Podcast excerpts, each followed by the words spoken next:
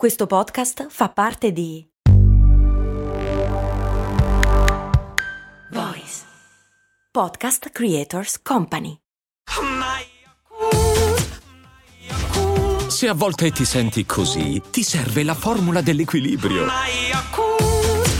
Yakult Balance, 20 miliardi di probiotici LCS più la vitamina D per ossa e muscoli. Allora, durante l'ultima puntata di Cose Molto Americane insieme a Cristiano Valli è venuto fuori un quesito assolutamente stupido ma dal quale non riesco più a esimermi, ovvero come mai le scarpe da barca hanno la suola bianca? Cioè, io avevo una teoria, volevo capire se era vera. Cose molto, cose molto, cose molto umane. Era vera! Allora, le scarpe da barca sono quelle specie di mocassini. No, non sono mocassini perché si allacciano. Sono quelle scarpe di pelle, un po' mocassino, un po' scarpa vera, molto basse, con la suola bianca e le stringhe che fanno tutto il giro della scarpa. Perché esistono? Non lo so, me lo chiedo più o meno tutte le volte che vedo qualcuno che porta le scarpe da barca non sulla barca, ovvero la maggior parte delle persone. Per quanto io non giudichi le scelte altrui, le scarpe da barca per me fanno parte un po' dello stesso insieme dei mocassini e degli infradito maschili usati in città, cioè cose che l'umanità non ci fa una bellissima figura. Però vabbè, i gusti sono gusti. Allora, le scarpe da barca hanno una storia e un'invenzione, anzi due brevetti legati alla scarpa da barca. Pensate che roba. Allora, il primo grande pensiero, proprio il colpo di fulmine, la lampadina, eureka, lo dice Paul Sperry nel 1935 che Paul Sperry separato, non po- po-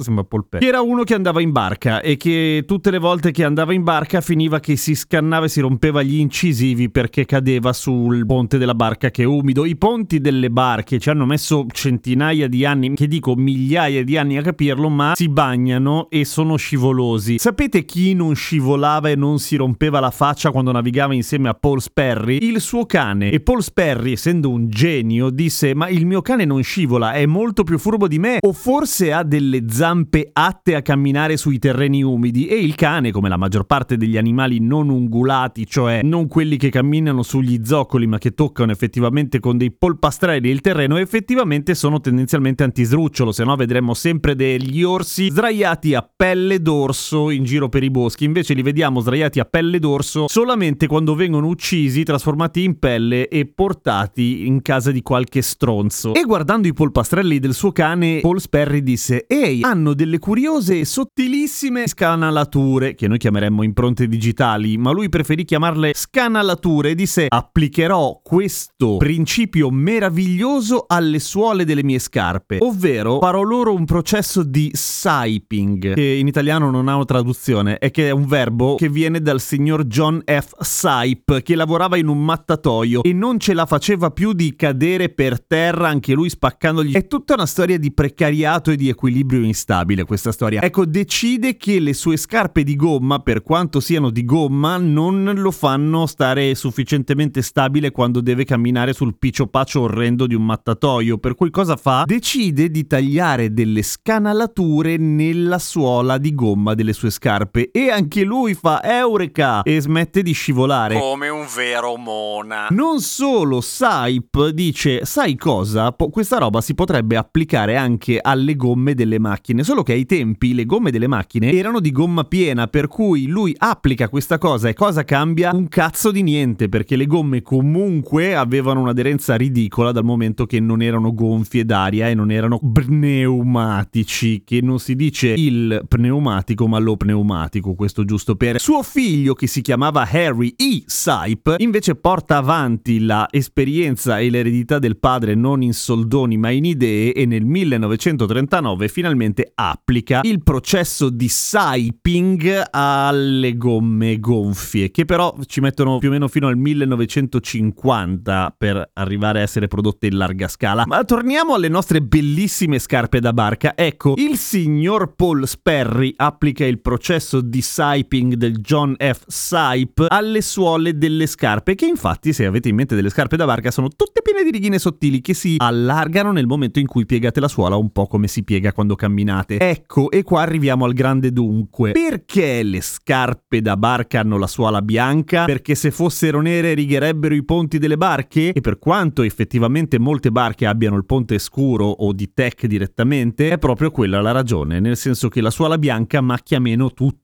in generale, sia che sia bianco il ponte, sia che sia scuro il ponte. E a questo punto arriviamo al più grande mistero delle scarpe da barca. Come mai hanno le stringhe che fanno il giro della caviglia se non serve a niente? In teoria perché tirando forte forte si dovrebbero stringere e almeno nell'idea di Paul Sperry doveva andare così. Non è mai servito a un cazzo, semplicemente è rimasta come decorazione. Bella, devo dire. Ora, quando si usano le scarpe da barca? Quando sei su una barca. Fuori si possono usare? Meh. Dicono i maestri di stile che è una scarpa troppo informale per essere portata con vestiti formali e un pochino meno sportiva delle scarpe da ginnastica. Andrebbe usata senza calzini, qualcuno ci mette il calzino bianco e ci sono tutta una serie di variabili che io dico raga per semplicità, non usate le scarpe da barca se non siete in barca. O fate un po' quello che vi pare perché alla fine chi se ne frega. Sembro veramente un anziano rompiscatole. Vestitevi come vi pare, tranne l'infradito in città, quelle non si scherza. Clicca segui su Spotify se è lì che stai ascoltando questa trasmissione e seguimi su Instagram, sono Radio Kesten. A domani con cose molto umane.